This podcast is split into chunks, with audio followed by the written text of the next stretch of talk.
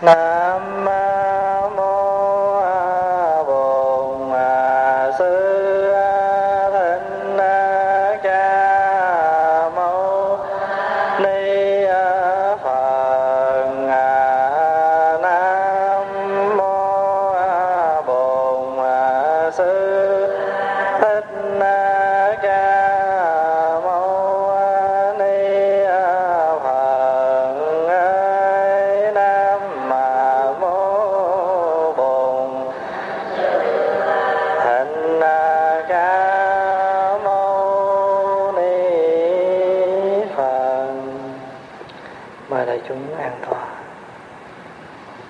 A Di Đà Phật à, kính thưa đại chúng hôm nay là ngày 29 tháng 9 năm 2007 và chúng ta đang ở tại tu viện Trúc Lâm trong giờ sinh hoạt Phật pháp hàng tuần. Xin mời đại chúng à, tiếp tục theo dấu đường tăng kỳ thứ 17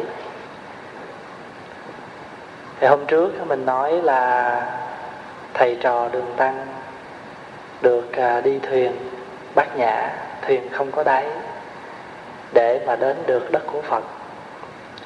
Thì à, khi mà đắp y trang phục pháp phục chỉnh tề rồi thì bốn thầy trò được à, đi vào để mà đảnh lễ đức thế tôn đảnh lễ phật tổ.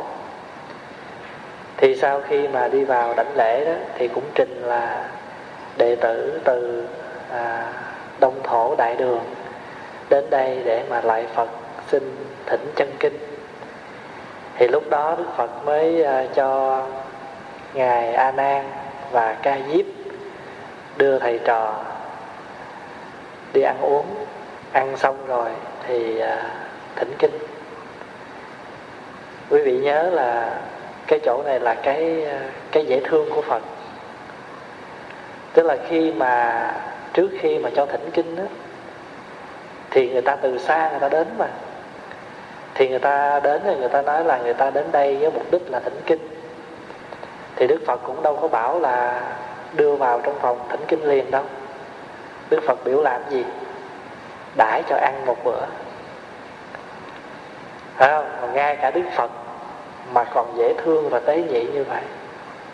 Thì đó là cái hình ảnh rất là dễ thương ở trong chùa tức là khi mà người ta đến đó, và trước khi bất cứ một cái việc gì thì quý vị thấy là cái chuyện gì phải đầu tiên? Cái chuyện tiếp đãi là chuyện đầu tiên. Mặc dù ở cõi phật nhưng mà phật không có rời thế gian. Đạo phật không có thể tách thế gian mà nói được. Cho nên cũng tùy thuận theo thế gian. Thật ra đến đất phật rồi thì có cần ăn nữa không? Không cần nhưng mà vẫn sống theo cái gì? Tùy thuận theo thế gian. Hàng thuận theo thế gian là cái chuyện tiếp đãi cái chuyện ăn uống. Và ăn uống cũng là một cái để nói lên cái phương tiện cái phương tiện tại vì có thực mới vượt được đạo mà. Phải không? Thành thử trước khi thỉnh kinh đến nơi đó là một cái công trình gian lao khổ cực. Cho nên phải được à, tiếp đãi đãi đằng ăn uống cho đàng hoàng và sau khi ăn rồi thì bắt đầu mới đưa kinh. Thì khi mà đã ăn như vậy rồi đó thì thầy trò mới được đưa vào một cái phòng kinh sách để thỉnh kinh. Thì lúc đó ngài a nan và ca diếp mới hỏi cái tiền hối lộ và mới nói rằng à, chúng tôi cần sự thông cảm. Thì mấy thầy trò không có biết tiền thông cảm là tiền gì hết trơn á. Thứ nhất là đi tu từ nhỏ tới lớn. Không có bao giờ mà nghe những danh từ mà tôi đòi tiền thông cảm. Cái thứ hai á, là đâu có nghĩ là ở xứ phật mà còn có cái vụ này. Không, đâu có nghĩ tới.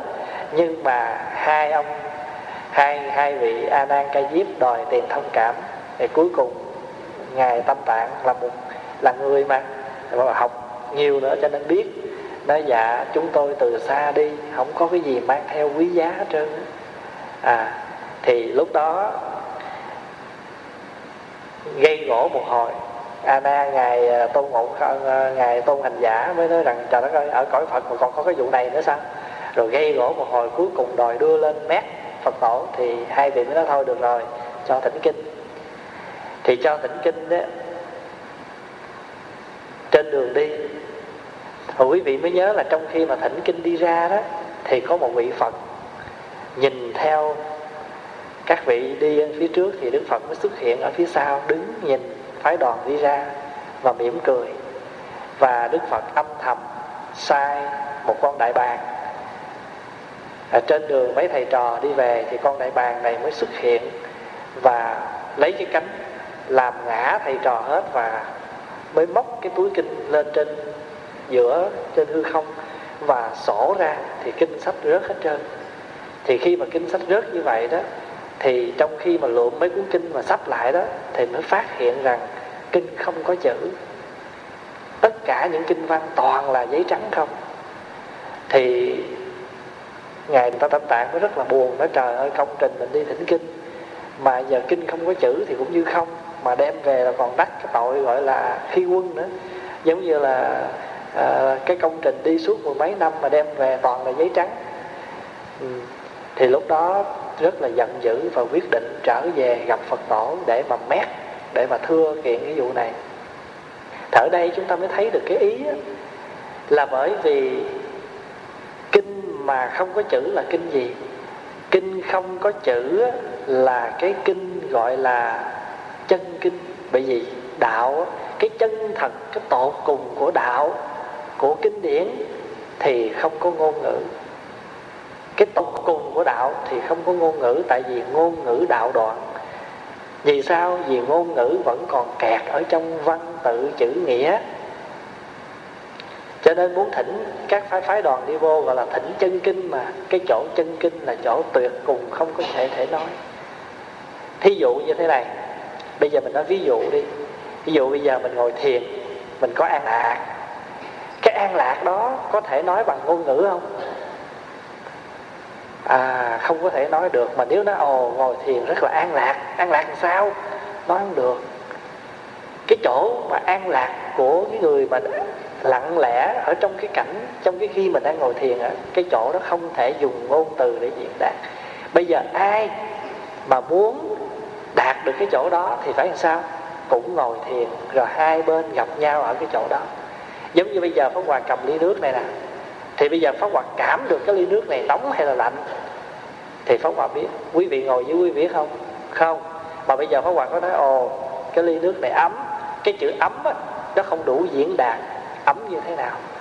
Tại vì pháp hòa chịu được, cho nên pháp hòa nói ấm, nhưng mà một đứa nhỏ nó đụng vô đây, thì đối với nó rất là nóng có quý vị có hiểu không? Trên cái cái chữ ấm mà nói đó, nó cũng còn ở trong ngôn ngữ và nó không đủ để diễn đạt hết tất cả.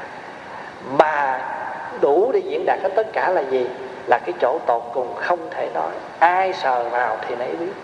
Đối với đứa con nít thì đây rất là nóng đối với nó.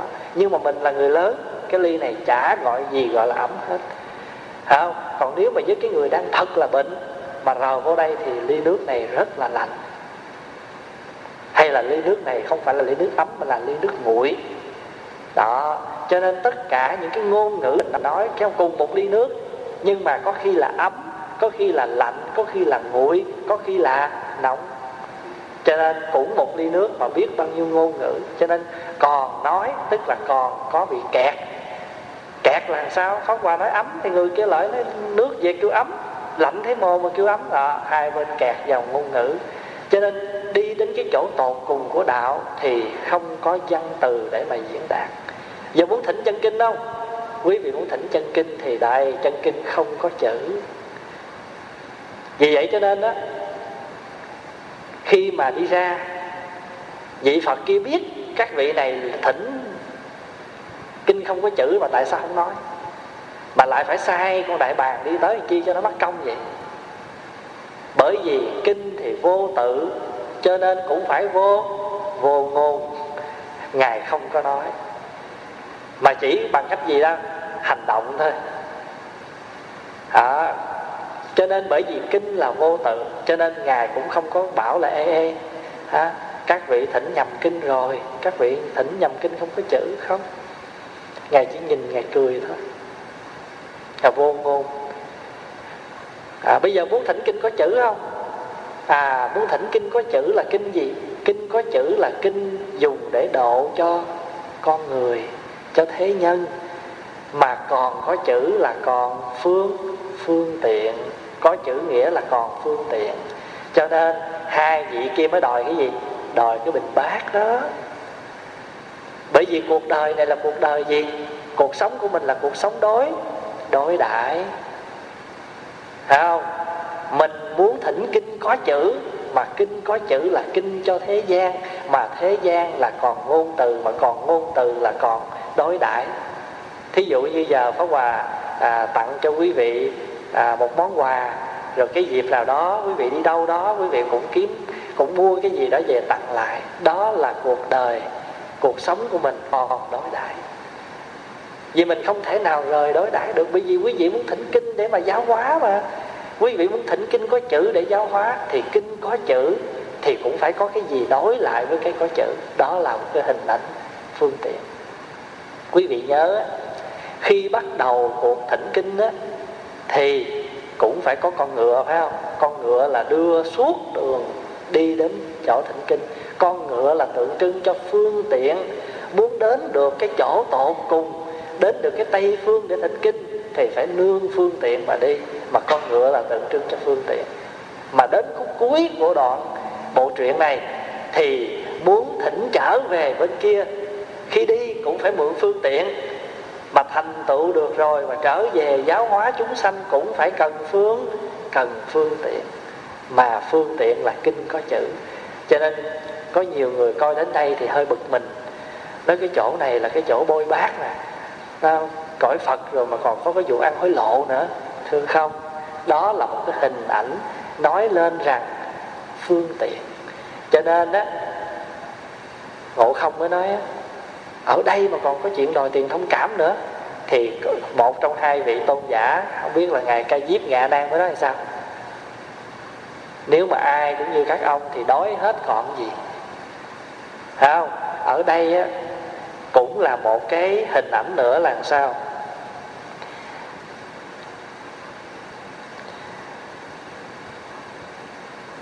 Người xuất gia đó là người hành trì, người tu học, rồi mới đem kinh điển, đem lời lẽ của phật, của tổ hướng dẫn lại cho đại chúng phật tử tại gia. Rồi giờ phật tử tại gia phải làm cái gì để mà nuôi dưỡng lại các vị tu sĩ? Cúng dường, tứ sự. Tứ sự là gì? À tứ sự là chỗ ở nè, thực phẩm nè, thuốc men nè, y áo, gọi là tứ sự cúng dường thí dụ bây giờ quý vị cúng dường hàng tháng, hay là hàng năm, hay là bất định kỳ, lâu lâu đến chùa cúng dường để làm gì?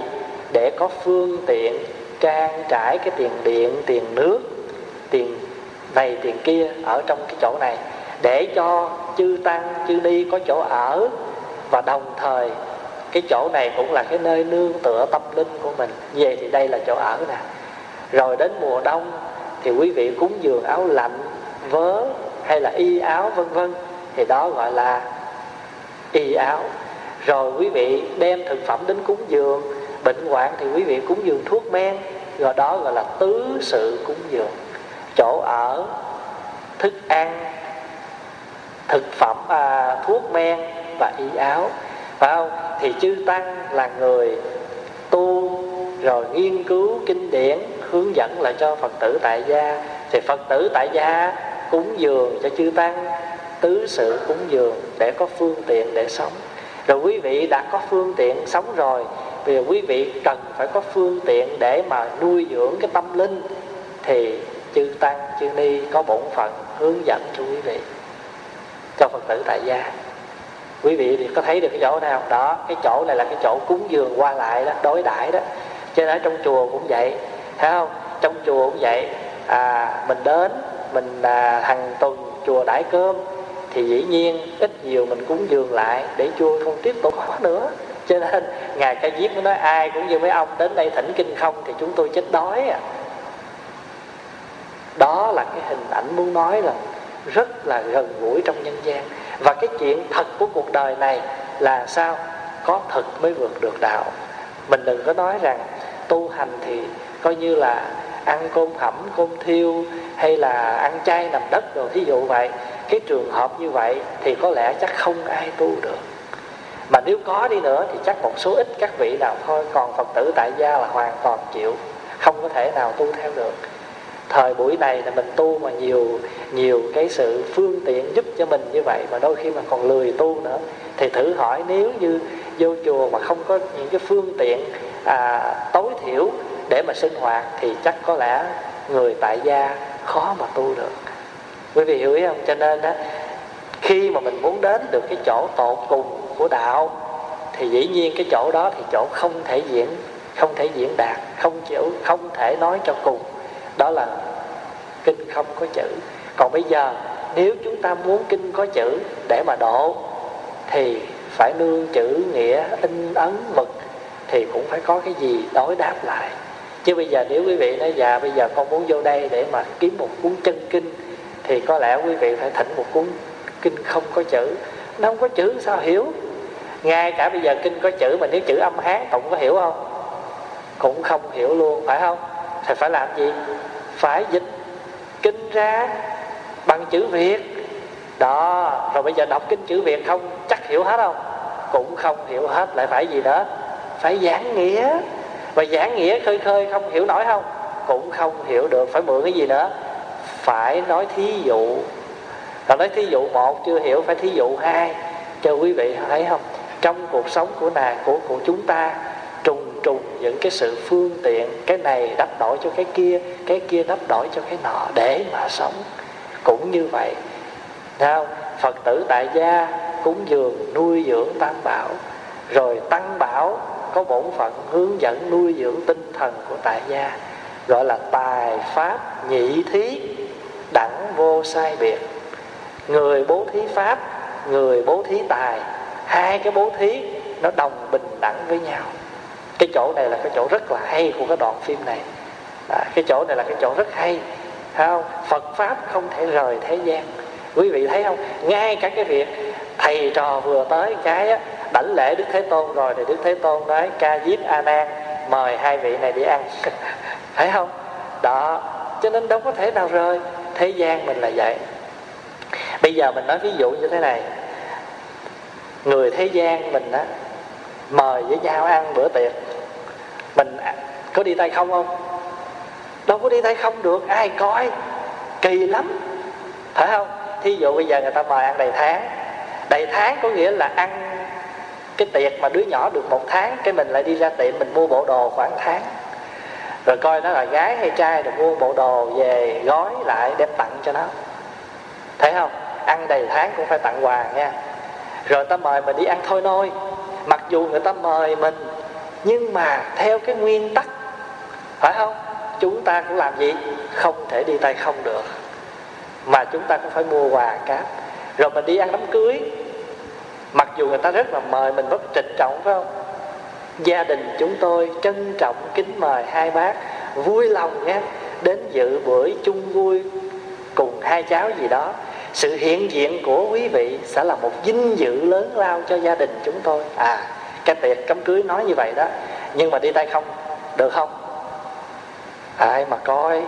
Chẳng những vậy đó nha mà phải thời buổi bây giờ mà đi mà ít ít là cũng khó coi lắm mà chứ không phải dễ đâu. À, đi hai người mà đưa năm chục ta dở người ta nói trời đất ơi tôi thầy chạy rồi. Không à Đà, bây giờ mà tệ lắm á nghe một người cũng phải một trăm chứ còn năm chục là không ai coi được nữa.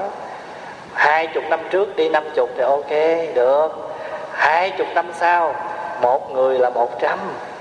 Đi vô ăn tiệc mà đi ha, do một gia đình đi bốn người mà vô trăm thì thôi tay tiêu rồi.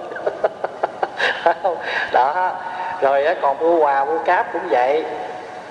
Người ta cũng coi đồ hiệu đồ đàng hoàng chứ bộ. Phải không? À cho nên ở đây tây nó cũng sòng phẳng lắm. Nó ghi một cái list nè nó nói bây giờ nó còn thiếu cái quạt máy nè hai vợ chồng mới mới đám cưới thiếu cái quạt máy nè thiếu cái nồi điện nè thiếu cái máy xay nè. Đó bây giờ nếu mà mình muốn tặng cho họ đó, họ nói luôn, đây, những cái gì tôi thiếu, ai thích tặng tặng cho tôi. Rồi cái thì mình tới đó mình mua một cái thẻ ờ, cái gift card đó, rồi cái thẻ mua quà đó, trị giá bao nhiêu đó mình để đó mình tặng cho đó. Đây là một là nó đi tới nó mua. Hai là mình biết nó cần cái gì rồi mình đi mua cái đó mình đem tặng. Rất là sòng phẳng. Phải không? Thậm chí nha Việt Nam mình người Á Đông mình ga lăng hơn là đi chơi với bạn gái là con trai trả hết. Mà ở đây á, bồ bịch với nhau mà nó đi chơi với nhau đó à mạnh anh anh trả mạnh em em trả. Nó mời một cái bữa à, nó nó sinh nhật nó mời với nhau cũng vui lắm. Mình nghe chữ mời mình tưởng đâu là cái đứa mà sinh nhật á nó trả hết mà rốt cuộc nó mời đi vô ăn bữa tiệc á nó trả phần đó mấy đứa kia trả phần mấy đứa kia tao tao mời mày tới là chẳng qua là tới chung vui vậy thôi. Chẳng những vậy mà còn tặng quà nhưng mà ăn thì phải trả tiền riêng. Đó tây phương nó như vậy đó. Rồi ở đây ha ở việt nam mình đã đông mình đã đám cưới á là người đàn ông á, là phải đài thọ hết bên đàn trai đài thọ hết. Ở đây á là phần lớn là đàn gái đài thọ. Phần lớn là đàn gái đài thọ chứ đàn trai không có ra bao nhiêu đâu. Đa phần là phần gái. Hôm qua con bà đệ tử Tây. Bà có người con gái, đám cưới với một cậu đó. Thì con gái thì à, cậu này thì cũng có gia đình, có hai người con rồi. Thì cái ngày bà đám cưới, bà mới lên đây bà mượn mớ ghế rồi về để mà chuẩn bị đại khách đó. bà nói là bên bà là ra hết, lo từ đầu đến đuôi đàn trai tới giờ đi dự tiệc thôi. Còn tất cả những việc khác là đàn gái lo hết. Không? Rồi bây giờ mình nói là đám cưới cũng phải có rồi, phải không? Rồi thậm chí á, giờ người ta có cái đám tang mình tới mình đi tay không được không? Mặc dù tới nó không ăn uống gì hết nhưng cũng phải có cái gì? Có một cái chút xíu lễ lễ vật. Người ta nhận điếu thì mình đi điếu mà người ta không nhận điếu thì mình phải đi một vòng hoa.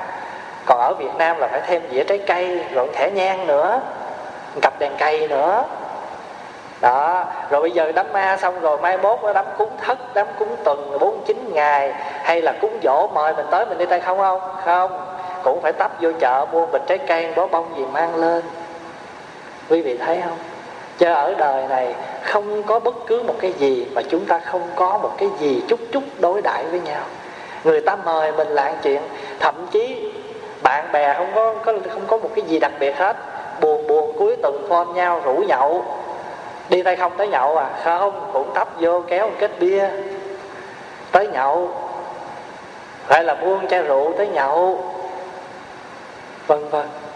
Như vậy thì chúng ta mới thấy rằng, ở đây muốn nói rằng khi nói lên cái cái hay của chỗ này á, là đạo không? Cũng không có rời đời. Mà nếu chúng ta đứng ở mặt đời mà nói á, thì cái chuyện mà đối đãi với nhau người này đối xử với người kia như thế này rồi mình đối đáp lại bằng cái lễ nghĩa cũng là chuyện rất bình thường. À, giống như phật tử đến chùa à, dùng cơm cúng dường ít nhiều lại để có tiếp tục cái cái à, cái phương tiện để mà duy trì những cái sinh hoạt ở trong chùa. Và dĩ nhiên phương tiện là gì?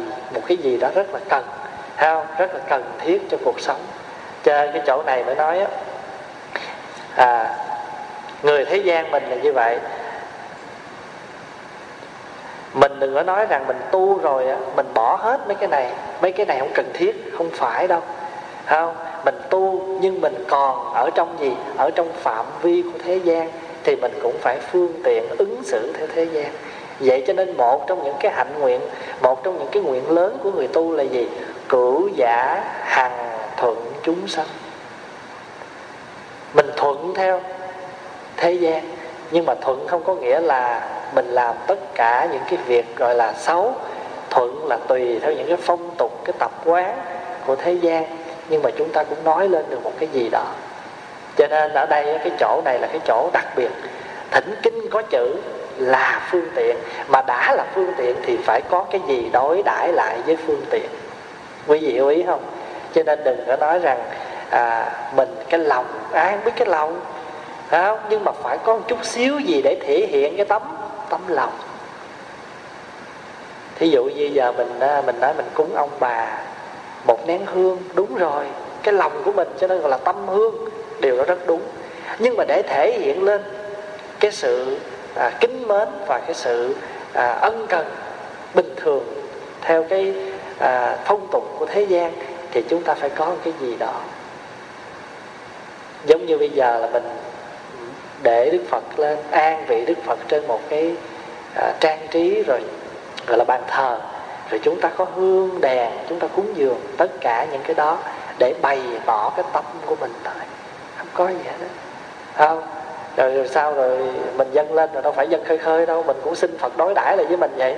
Phải không? Mình cũng cũng cầm cái hương mình nói hôm nay mình dâng cho phật cái này à, mình cầu phật cho hộ cho mình cái kia. Như vậy mình có có cầu phật đối đãi không? Mình cũng cầu phật đối đãi lại đó. Cho nên cái chỗ đó là cái chỗ rất hay. Không?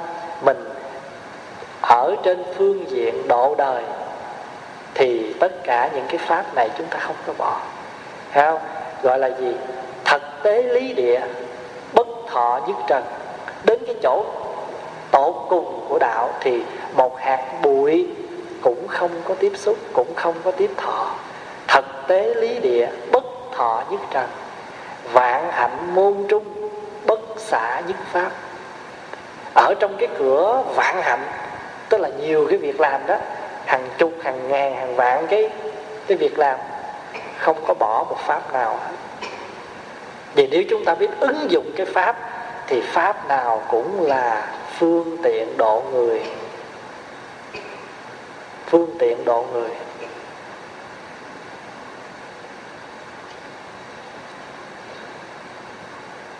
Sau khi mà thầy trò giận quá à, ngộ không rất là giận và trở vào thì xin đức thế tôn truyền lại kinh có chữ.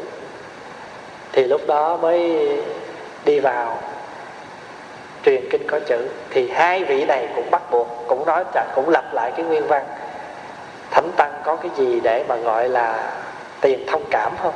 Thì lúc đó ngài đường tăng mới lấy trong túi một cái bình bát không một cái bình bát đưa ra để mà gọi là làm cái phương tiện đổi chát, làm cái phương tiện đổi chát.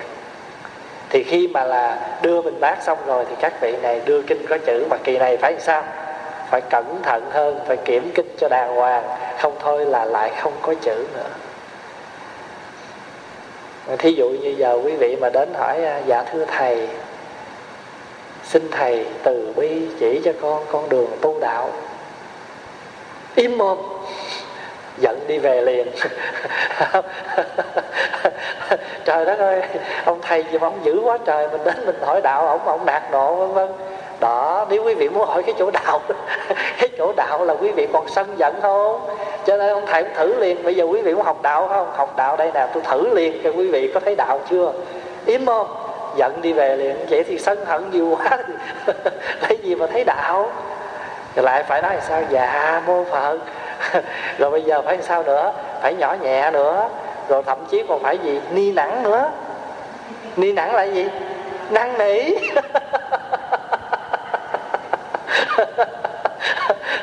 đó là phương tiện. À, chứ mà không có năn nỉ là sao? À, xếp áo để một giỏ quanh năm không bao giờ dùng tới nữa. Cho nên phải đủ thứ phương tiện. Đấy không? Cho nên khi mà đưa kinh rồi thì lúc này các vị này mới à, trở ra lễ tạ phật tổ. Phải không? Lễ tạ phật tổ để mà đi về. Quý vị thấy không? Cái đoạn đầu á, thỉnh kinh xong rồi đâu có đâu có cái chỗ mà lại phật tổ đâu. Đâu có chỗ lại phật tổ. Tại sao vậy? Tại vì cái chỗ đó im lặng mà suốt biết. Còn lễ tức là còn lễ nghi mà còn lễ nghi là còn hình còn hình thức. Cho nên đã thỉnh kinh vô tử rồi thì khỏi hình thức gì. Cho nên cái trong phim cũng quay vừa thỉnh kinh xong cái là quay thầy trò đi ra liền. Không có cái vụ mà lễ lễ phật thụ phong mà sau khi trở vô thỉnh kinh có chữ rồi bắt đầu mới làm đủ lễ nè. Bởi vì sao? Kinh có chữ rồi. Thì bắt đầu mới đảnh lễ phật rồi bắt đầu phật kêu lên. Phật nói rằng à, bây giờ đường tam tạng bước tới để mà nghe thọ phong. Có phải vậy không?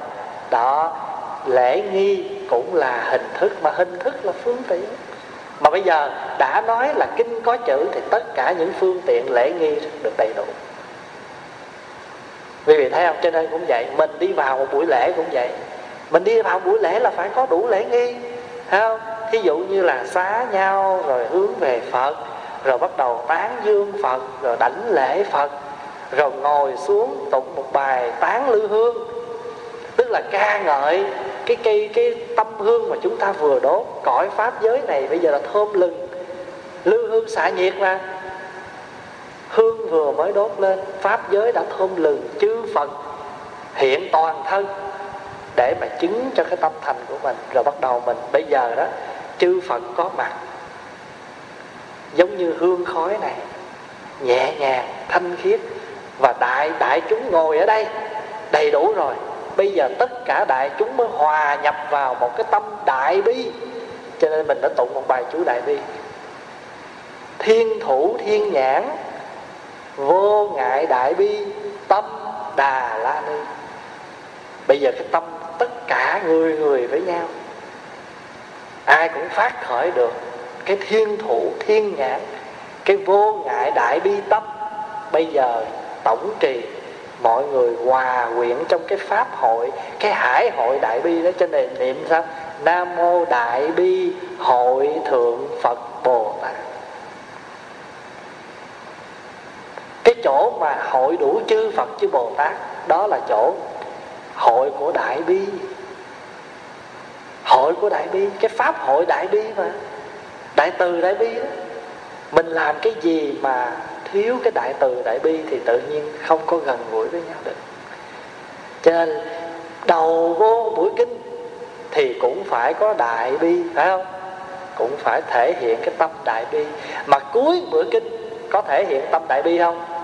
Có. Vì vậy cho nên mới tụng sao? Tự quy y phật, cầu cho chúng sanh. Có đâu có cầu cho mình. Tại vì mình cũng là một trong chúng chúng sanh. Cầu cho chúng sanh thể giải đại đạo, thể nhập được vào cái đại đạo đó, phát tâm vô thượng cái hay của một cái nghi lễ trong phật giáo là như vậy. Đầu vô thì có đại bi hội thượng mà cuối bài kinh thì sao? Thể giải đại đạo, phát vô thượng tâm. Tâm vô thượng mà phát rồi, thì lòng đại bi chan chứa. Mà nhờ lòng đại bi chan chứa, cho nên mới thể vào được cái chỗ đại đạo bao la. Rồi cuối cùng tụng một cái bài hồi hướng đó. Nguyện đem công đức này đó hay là tụng cái bài tứ hoàng thể nguyện đó, chúng sanh vô biên thể nguyện độ đó, phiền não vô tận thể nguyện đoạn đó, pháp môn vô lượng thể nguyện học, phật đạo vô thượng thể nguyện thành. Thì bây giờ, các vị này thể hiện cái lễ nghi đó, đảnh lễ phật, tạ ơn phật, đã cho chúng con kinh phương tiện tại hồi nãy phật cho chúng con cái chân kinh, chúng con đó đó là cái chân kinh mà chúng con muốn. Nhưng mà bây giờ chúng con muốn mượn phương tiện để độ người, tại đưa kinh không có chữ thì người ta không có hiểu. Xin phật từ bi, đưa kinh có chữ. Cho nên đưa kinh có chữ thì thể hiện cái chuyện lễ nghi. Rồi sau khi bà đảnh lễ ra về rồi thì đức phật mới hỏi à xin lỗi, bắt đầu thọ phong chứ. Thọ phong thì ngài đường tăng được phật tổ thọ phong là chiên đàn công đức phật. Chiên đàn công đức phật là gì? Chiên đàn công đức phật á, là bởi vì cái người tu á, ngài tâm tạng đó là một cái công việc gọi là đại phước đức đại công đức công đức của ngài là công đức như thế nào? Chịu khó, chịu nhọc. Phấn đấu hết năm này qua tháng kia để mà đi đến cho được tây phương để thỉnh kinh về độ người. Đó là một đại đại công đức. Mà cái công đức đó, bất khả tư nghị, không thể suy nghĩ được. Và đồng thời cũng không có cái hình tướng nào để mà có thể phân lượng được, gọi là vô lượng mà. Bây giờ chỉ có thể đem đi so sánh với cái gì? So sánh như giống như là hương thôi. Nó trùng khắp chiên đàn trong nước. Chiên đàn là một loại gỗ trầm, gỗ chiên đàn á. Công đức này nó rất là thơm, rất là thơm bởi vì người tu người tu là cái người muốn chuyển cái tâm của mình từ dơ đến sạch gọi là từ cái cấu tâm. Thấy không? Từ cái chỗ mà cái tâm cái tâm cấu tâm chuyển đến cái tịnh tâm. Chuyển cái tâm thức của mình đó, từ phàm đến thánh. Chuyển cái tâm thức của mình đó, mỗi ngày mỗi tốt đẹp mình phải thăng hoa cái tâm thức của mình. Cho nên đạo phật, tu là gì? Tu là mình chuyển. Gọi là tu là chuyển nghiệp đó. Hồi xưa cái nghiệp của mình là cái nghiệp hay nói. Nó tầm bậy tầm bạ, bây giờ mình tu mình chuyển cái khẩu nghiệp mình. Thay vì bây giờ mình cứ trạo cử mình nói hoài, bây giờ cũng cho mình nói nhưng mà nói cái gì? Thay vì mình trạo cử mình nói bậy thì bây giờ mình cũng trạo cử nhưng mình niệm phật chuyển chuyển từ cái nghiệp nói nói xàm, nói bậy, chuyển qua cái nghiệp thanh tịnh niệm phật. Chuyển cái tâm hay nghĩ xấu tới người khác, bây giờ chuyển nó thành cái tâm thường nghĩ tốt đến người khác. Chuyển cái tâm mà hay nghi ngờ và hay dòm ngó cái lỗi của người, nhìn cái rất là cái bề tiêu cực của người mà không thấy được cái bề tích cực của người khác, thì bây giờ chuyển cái tâm đó.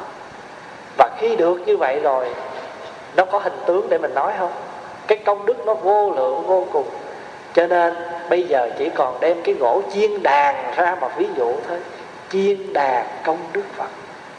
Đức phật này, công đức thơm, nhẹ và thanh thoát như là gỗ chiên đàn. Ngài tánh tạng từ ở một cái đất nước đại đường từ đông độ đi đến phương tây thì thỉnh kinh, đến cái chỗ phương tây thì thỉnh kinh được. Cũng giống như mình vậy đó. từ một cái phàm phu tu tập, chuyển đổi từ từ từ từ để thành ra một cái tâm rất là hiền thánh cái tâm rất là thanh lương, tâm giải thoát. Mà người nào chuyển được cái tâm như vậy thì người đó gọi là chiên đàn công đức phật ai nhớ danh hiệu phật này nằm trong cuốn kinh nào mình thường tụng không? Ai nhớ không? Hồng danh bủ sám. Không nhớ. À? nam mô chiên đàn công đức phật. Rồi á, tôn ngộ không là cái người sao? Cái người mà trên đường đi đã trừ yêu dẹp ma. Phải không? Đó là cái trí tuệ của mình cái trí tuệ của mình nó phải bừng sáng trên con đường đi. Tại vì con đường đi của mình nó nhiều cái rắc rối, nhiều cái khó khăn, nhiều cái cản trở, nhiều cái ma quân nó chướng ngại mình. Nó muốn ngăn chặn mình, nó đâu có muốn mình đi tới con đường giải thoát đâu. Nó đâu có muốn mình đi tới gặp phật để mình thỉnh kinh đâu. Cho nên nó cản mình. Bây giờ mình vượt được nó, mình thắng trận, mình khải hoàn, thì lúc đó mình là gì? Đấu chiến thắng phật. Tôn ngộ không được phật tổ thọ phong làm đấu chiến thắng phật. Cái danh hiệu này cũng nằm ở trong hồng danh bủ sáng rồi ông bát giới đó gọi là trư ngộ năng đó là cái người sao?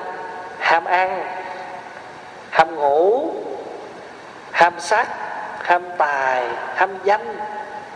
Tất cả những cái dục vọng đó ở trong mình cũng có.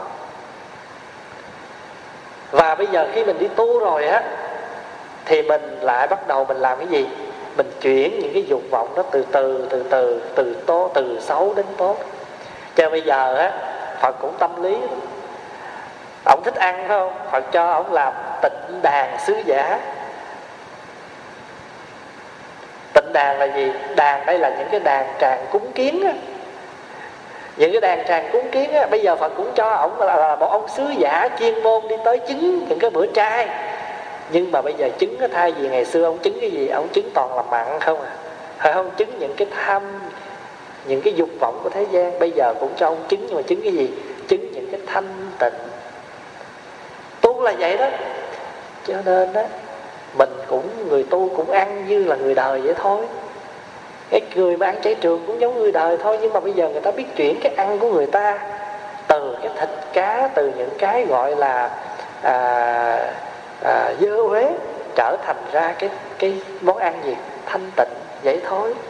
Chứ đâu phải nói ăn chay rồi bắt người ta phải làm sao? Muối ớt muối tiêu ăn quanh năm suốt tháng. Phải không? Thành thử ra ăn chay là chuyển cái món ăn cho nó thanh lương, cho nó tinh khiết. Nhưng mà phải ăn cũng như ăn cho đàng hoàng. Mình tu cũng như vậy. Cha Pháp Hòa mới nói với mấy chú tụi con đi tu là tụi con không có mặc đồ đời, tụi con mặc đồ của người tu. Mà người tu á thì mặc dù mình không có sang trọng, không có lè loẹt như là người đời, nhưng mà phải gọn gàng và tương tất. Chứ đâu phải người tu rồi ăn mặc nhăn nheo rách rưới à, vào cái thời cái hoàn cảnh. Phải không? Vì cái hoàn cảnh mình rách rưới thì không nói. Phải không? Còn ở đây cái phương tiện nó có thì mình ăn mặc cái đàng hoàng. Nhất là cái tuổi còn nhỏ. Hồi mình còn nhỏ, mình thèm muốn chết, miếng đậu hũ không có ăn. Thèm đậu hũ mà không có ăn.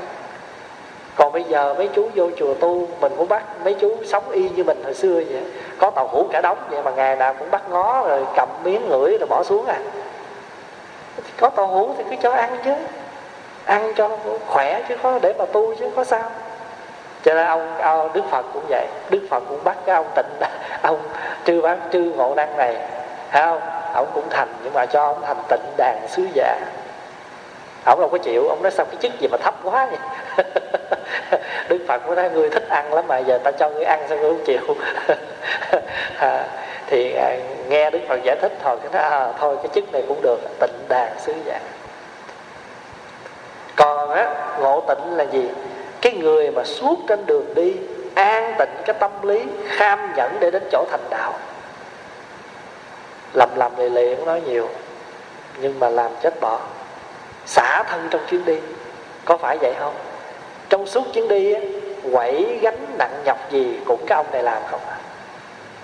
Phải không? Ở trong chúng của mình cũng vậy. Có những người ít nói nhưng mà làm nhiều. Còn nó nói lách trách như cái ông gì? Ông trư ngộ năng á, mà ông có làm được gì không? Toàn là sanh bệnh người khác không à? Phải không? Ở đây ý muốn nói á, chúng ta trên cái con đường tu cũng vậy. Nếu mình là người sống ở trong chúng hay là mình là cái người lăn xả trong một cái đoàn thể cũng vậy? Chúng ta cứ kham nhẫn mà chúng ta làm. Những gì mà chúng ta chống khả năng mình làm được, mình cứ làm. Giống như là ông sa tăng vậy đó. Ông à, gọi là sa ngộ tịnh. Ngộ tịnh ngộ là giác ngộ, tịnh là bình lặng.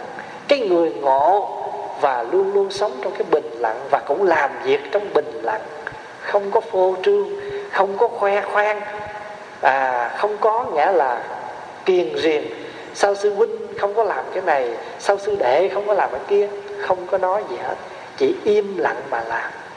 Mà cái người sống được như vậy, họ đem cả cái thân, cái tâm họ ra, họ tu và họ sống cho mình và cho đại chúng. Cho nên khi thành tựu được cái quả vị, thành tựu được cái quả vị gọi là kim thân la hán, tức là ông la hán có cái thân sắc vàng chói. Trong chúng mình có những người gọi là kim thân la hán không? Có chứ. Có những người họ làm không có mà, không có không có nệ hà. Không có nghĩa là sanh nặng, không có ỷ lại, mà cũng không có gây rắc rối gì. Đem cái thân mình sống một cách rất là thanh tịnh và trọn vẹn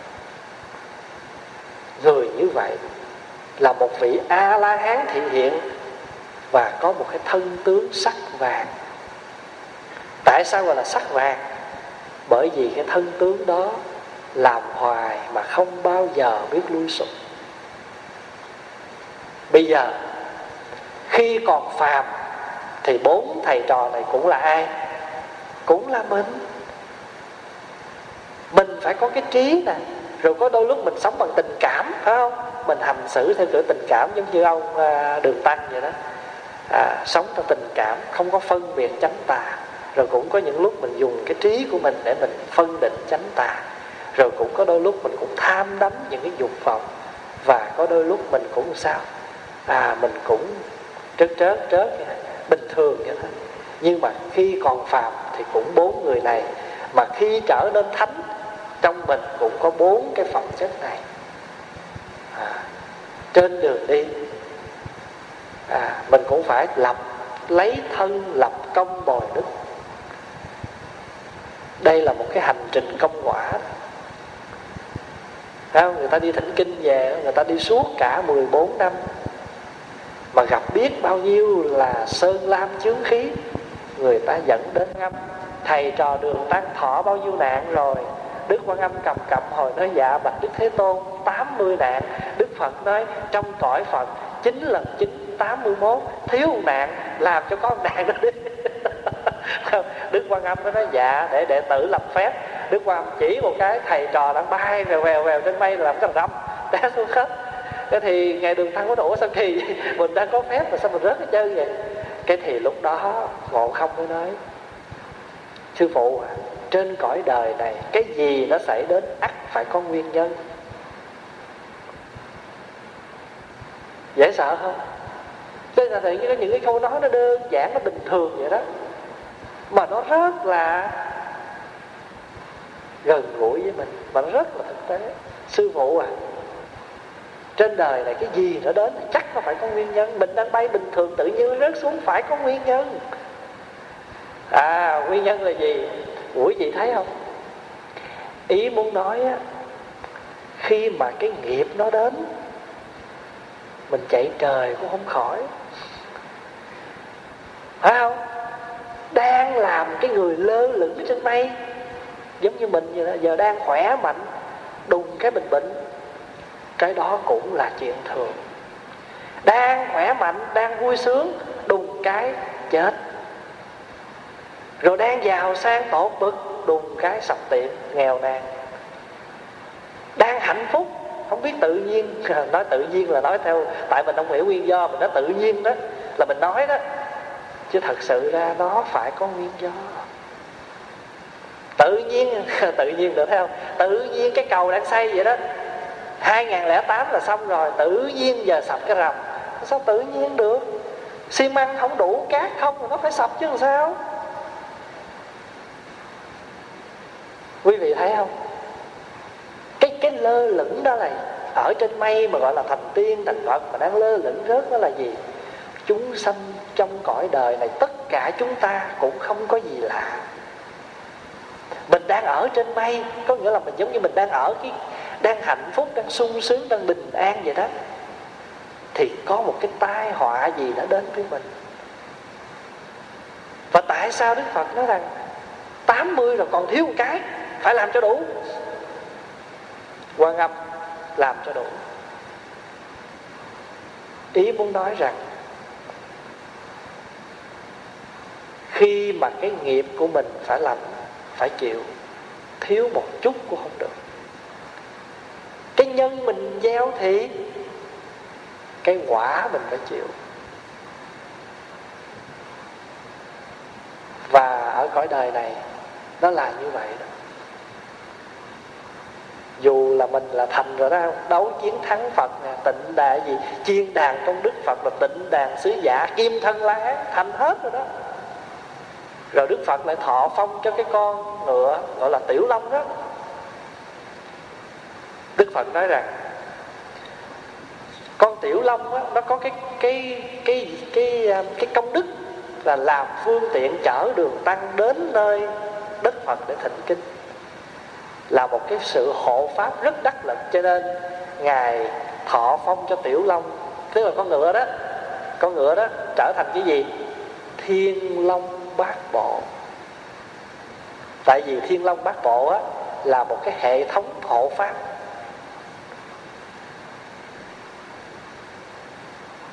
Phò trì cái hạnh nguyện độ sanh của đường tăng.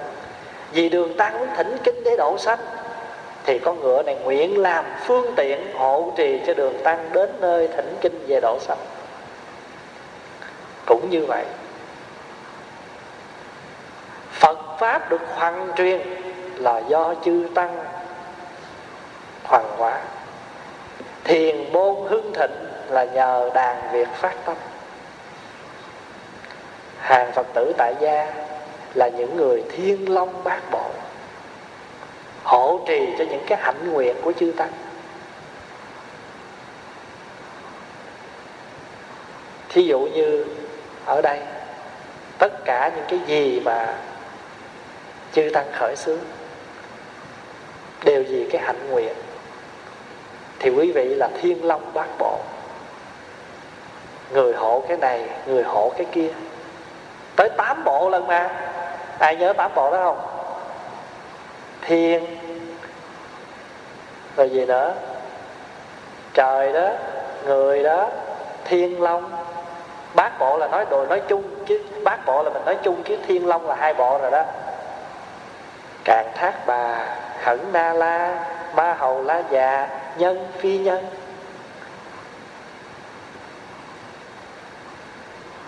Mỗi người một một một cái kiểu và bộ nào cũng cần hết giống như trên cõi trời, ta có những cái thiên long bát bộ.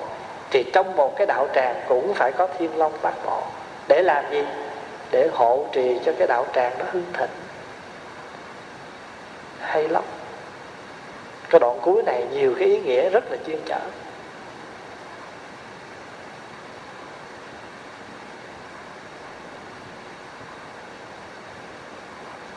Chín lần chín tám mươi mốt tại vì như thế này, trong trong Phật giáo có nói 10 cảnh giới phải không? 10 cảnh giới là gì? Trên hết là Phật nè. Rồi gì nữa?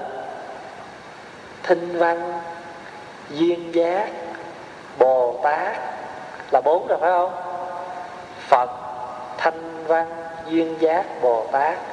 Trời, atula, người địa ngục, ngạ quỷ, súc sanh cộng với bên này bốn nữa là mấy? Là mười. Mười cái này gom lại chúng ta gọi là mười pháp giới. Mười pháp giới. Và đồng thời, mười cái này còn có cái tên là gì? Lục phàm tứ thánh. Lục phàm là gì? Trời, atula, người địa ngục, ngạ quỷ súc sanh lục phàm. Tứ thánh là gì? Thanh văn, duyên giác, bồ tát tứ thánh, lục phàm.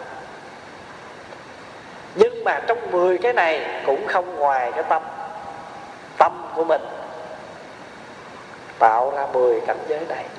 Và trong một cảnh có chín cảnh khác. Quý hiểu ý không? Trong trong một cảnh có chín cảnh khác. Cho nên gọi là cái chín đó, chín nhân cho chín.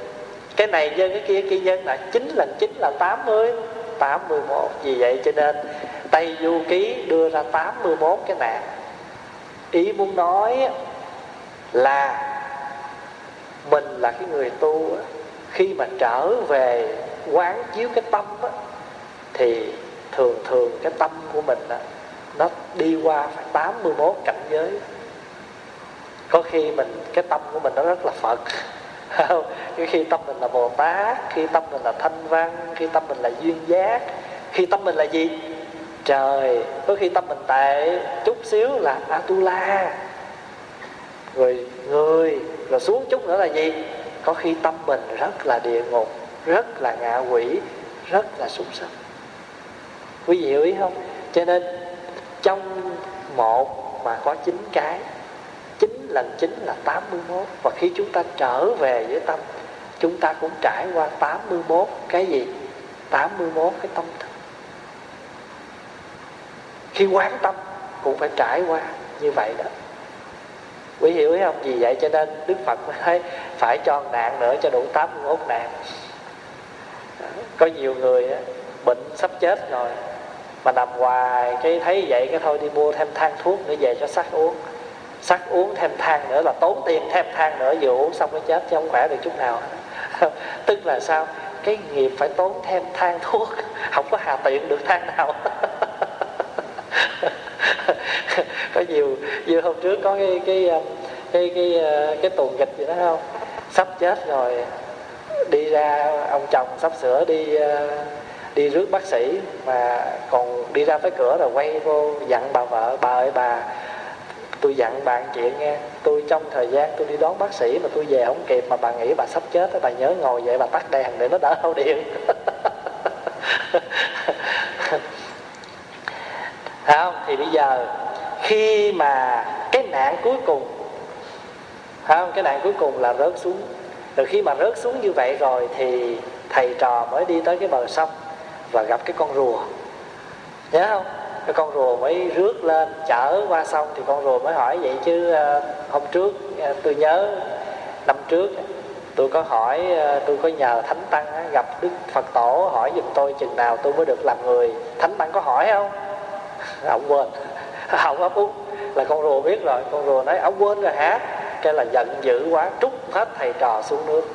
Không? Để rồi ướt hết kinh khi mà ướt hết kinh sách rồi bắt đầu thầy trò mới bơi rồi vô trong cái cái bờ, vắt nước trong áo rồi ra xong rồi bắt đầu mới lấy kinh ra phơi. Thì trong khi mà phơi kinh khô rồi thì lúc mà dở kinh lên á, thì kinh nó bị rách. Kinh nó bị rách. Thì kinh bị rách đó thì à, đường đường tăng mới buồn, mới nói, trời ơi, tại chúng ta không có cẩn thận làm cho kinh văn bị rách. Lúc đó ngộ không có nói một câu sư phụ à ở trên đời này không có cái gì trọn vẹn. Thành thử ra kinh sách mà nó có rách một hai trang cũng là chuyện thường. Đó là cái ý nghĩa vô cùng, vô tận của nó. Cái câu đó là cái câu để kết thúc. Ở trên đời này không có cái gì trọn vẹn hết cho nên kinh điển mà rách một hai trang, hay là thiếu hụt một hai tờ cũng là chuyện thường. Mà quý vị có thấy không? Ở đời này có cái gì hoàn hảo đâu. Không có cái gì hoàn hảo hết. Mà nếu chúng ta đi tìm cái hoàn hảo, thì tự chúng ta làm cái gì? Làm chúng ta khổ lụy cho nên con rùa, phải không? Con rùa mà nó hỏi chừng nào nó mới được thoát kiếp người? Khi nào nó trả hết nghiệp thì nó được làm người thôi. Nhưng mà tại con rùa sao? Con rùa bắt buộc phải có câu trả lời. Nhưng mà chưa chắc khi có câu trả lời mình lại được an vui. Cho người giận. Nhưng mà nhưng mà như vậy cũng là nguyên do để nó thiếu hụt mọi việc trên đời này. Con rùa mà đổ đường tăng xuống sông rồi làm cho kinh ước, rồi nhờ vì cái vấn đề kinh ước cho nên phải phơi kinh mà vì phơi kinh cho nên rách chữ. Đó là gì? Đó là cái sự việc, cái này nó lây cái kia cái kia nó là nguyên do của cái nọ. Quý vị hiểu ý không? À cho cái chuyện mà nếu mà không có đó thì nếu mà thầy trò mà bay lơ lửng trên này hoài không có chuyện á, thì sao? Thì có lẽ kinh được trọn vẹn. Phải không? Nhưng mà kinh mà trọn vẹn thì chúng ta không được học cái câu là trên đời này không có cái gì trọn vẹn. Mà sự thật, trên đời này không có cái gì trọn vẹn hết á. Bất cứ một chuyện gì làm, thì nó cũng có cái ưu, cái khuyết của nó. Mà mình đã đi tìm một cái người hoàn hảo, một cái người mà trọn vẹn thì chắc khó mà được. Cho cái chuyện mà con rùa mà hất thầy trò xuống nước để nói lên cái gì? Cũng phải có một cái nguyên do. Cho nên con rùa nó tên là bạch nguyên. Có cái nguyên do nó mới xảy ra. Nguyên do là thầy trò còn thiếu một nạn cho nó rớt xuống đất. Phải không? À nhờ rớt xuống đất cho nên thầy trò mới leo lên lưng con rùa. Mà nếu mà đường tăng mà nhớ hỏi con rùa chừng nào được thoát kiếp người thì các rùa đưa đến nơi đến chốn cũng không có gì để nói. Cho nên đó là một cái nguyên do thôi nhưng có một cái lý do trong cái duyên sự để mà nó xảy ra cái sự việc thiếu hụt. Nhờ vậy mà cái ý nghĩa rằng trên đời này không có gì trọn vẹn, nó được nói lên. Vì vậy cho nên dù cái bộ tây du này viết đến một trăm lẻ một hồi hay là một trăm hồi truyện, thì nó cũng phải có cái hồi sao? Kết thúc của nó. Và nếu muốn viết nữa thì nó cũng có vô cùng, vô tận của nó phải không? và dù có viết cái gì đi nữa thì nó chữ gọn vẹn nhiêu đó thôi. Rồi cho nên hôm nay đó mình đò đây là kết thúc rồi đó. Rồi thầy trò phơi kinh và lên đường trở về à, trở về trường an. Thì kỳ tới mình sẽ nói một bữa nữa để mà tóm tắt những cái hành trình mà chúng ta đã nói qua thì khi mà hôm nay là kỳ thứ 17 phải không? Kỳ sau là kỳ thứ 18 mà kỳ thứ 18 mà mình đảo ngược lại là 80 81 cũng đủ 81 này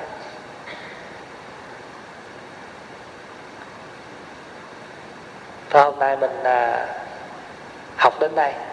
Và mình phải nhớ rằng trên đời này không có cái gì gì mà trọn vẹn hết. Và chúng ta đừng có chạy đông chạy tây đi tìm cái hoàn hảo. Hồi trưa này đi thăm bệnh đó. Thì khi ờ, một cô phật tử bước ra xe rồi thì cô mới nói rằng à, khi mà đi thăm bệnh về nè, về là con thấy con người con nó khỏe lắm. Tại sao biết không? Tại vì cô cũng bệnh. Mà đôi khi mình không thấy người ta khác bệnh hơn mình á, thì mình thấy trời ơi, sao mình bệnh dữ vậy nè? Nhưng mà khi mình thấy cái người khác bệnh hơn mình thì mình thấy cái hoàn cảnh của mình sao? Tốt đẹp hơn khỏe khoắn hơn mình còn hơn nhiều hoàn cảnh nữa. Quý hiểu ý không? Cho nên đó đôi khi á, mình phải thấy những cái hoàn cảnh nhờ những cái hoàn cảnh đó nó làm nguyên nhân nó là cái duyên giác để cho mình quán chiếu lại cái hoàn cảnh của mình. Và đừng có bao giờ nghĩ rằng cái mình là khổ nhất trên đời mình là cái người nghĩa là cô đơn, cô độc nhất không? Mình không bao giờ có cái chuyện. Mình mà có cô độc đi nữa, mình cũng có cô đơn, nó làm sao mà cô đơn cho nổi? Khi mình biết đem cái cuộc sống của mình phụng sự cho tha nhân. Thì bây giờ ví dụ hoa nói ví dụ như thường thường pháp hòa ở trong phòng một mình gọi là cô độc chứ gì? Nhưng mà không có cô đơn là tại vì pháp hòa coi kinh, coi sách nghiên cứu này kia, rồi hôm nay pháp hòa có một chút mớ tư tư tư tài liệu gì đó đem chia sẻ với đại chúng. Ngồi đây. Ngồi đây là mấy chục người rồi thì làm sao pháp hòa có cái chuyện gọi là cô đơn được? Rồi nếu mà cái dĩa này mà được sang ra mà rồi dở chỗ này chỗ kia nữa thì hàng trăm, hàng ngàn người nghe thì làm gì có cái chuyện cô cô đơn? Cho nên mình có cô động mà không bao giờ cô đơn. Tại vì mình biết sống và biết đem cái gì làm lợi lạc chúng cho nên ví dụ như quý vị nằm nằm ở trong cái ban cái ban gọi là ban uh, ờ, uh, ờ, phát hành băng dĩa kinh sách cũng vậy. Nhiều khi mình làm con mình à, nhưng mà mình biết việc làm của mình không bao giờ cô đơn. Tại vì mình đem cái niềm vui đến cho mọi người mình đem cái pháp lạc đến cho mọi người. Hồi trưa này Pháp Hòa nói chuyện với một chị Phật tử Mỹ Chị nói là hơn một năm nay Từ ngày biết đi chùa Biết nghe Pháp rồi là cắt đứt hết Những cái gì không cần thiết. Và vợ chồng có niềm vui hơn Con cái trong nhà đầm ấm hơn Hạnh phúc hơn. Mà hạnh phúc bây giờ không phải là ngày xưa Phải cuối tuần phải đi tới cái chỗ này nhảy đầm Phải tới cái chỗ kia để ăn uống mới gọi là vui Không. Bây giờ không có làm gì hết ở nhà à, cùng coi tivi với nhau hay là cùng đọc kinh với nhau rồi cùng nghe tăng với nhau hoặc là không làm gì hết. Mỗi người một quyển sách ngồi đọc với nhau vẫn có niềm vui vẫn có hạnh phúc. Yên lặng và không cô đơn cho mình mình phải thấy như vậy. Cho nên mình nhiều khi mình thấy cái hoàn cảnh của người khác, mình có thấy được cái hoàn cảnh của mình không đến nỗi. Cuộc sống của mình chưa đến nỗi. Dụ giờ ở đây ai cũng bệnh hết rồi ngồi đây mấy chục người chứ đa phần là người nào cũng không bệnh này cũng bệnh kia. Rồi nhiều khi mình bệnh cái mình bực bội, mình nói tại sao mình bệnh như thế này? Đi gặp mấy người khác rồi mình thấy mình mình bệnh mà mình vẫn còn làm được việc. Mình bệnh mà mình vẫn còn đi đứng, vẫn nói, năng, ăn uống được thì chưa đến nỗi nào học cái đó để chi? Để cho cái tinh thần của mình nó khỏe khoắn hơn. Và cuộc sống của mình mỗi ngày nó có cái niềm vui hơn. Và cho dù mình một ngày nào mình mà có xuôi tay mình nhắm mắt đi nữa thì mình cũng nhắm mắt trong cái sự vui vẻ. Chứ không có buồn bã hết ngày này qua ngày khác. Buồn cũng chết mà vui cũng chết thôi. Vui đi để chết. Ta chết kêu chết vui. À, ta kêu là ngậm cười nơi chính suối. Chứ có ai nói là ngậm buồn nơi chính suối đâu tao ta kêu ngậm cười nó chín suối thì thôi buồn cũng chết vui cũng chết thôi kệ cứ vui để mà chết. Vui để rồi chết chứ. À, thôi mình hồi hướng nha. Chúng sanh vô biên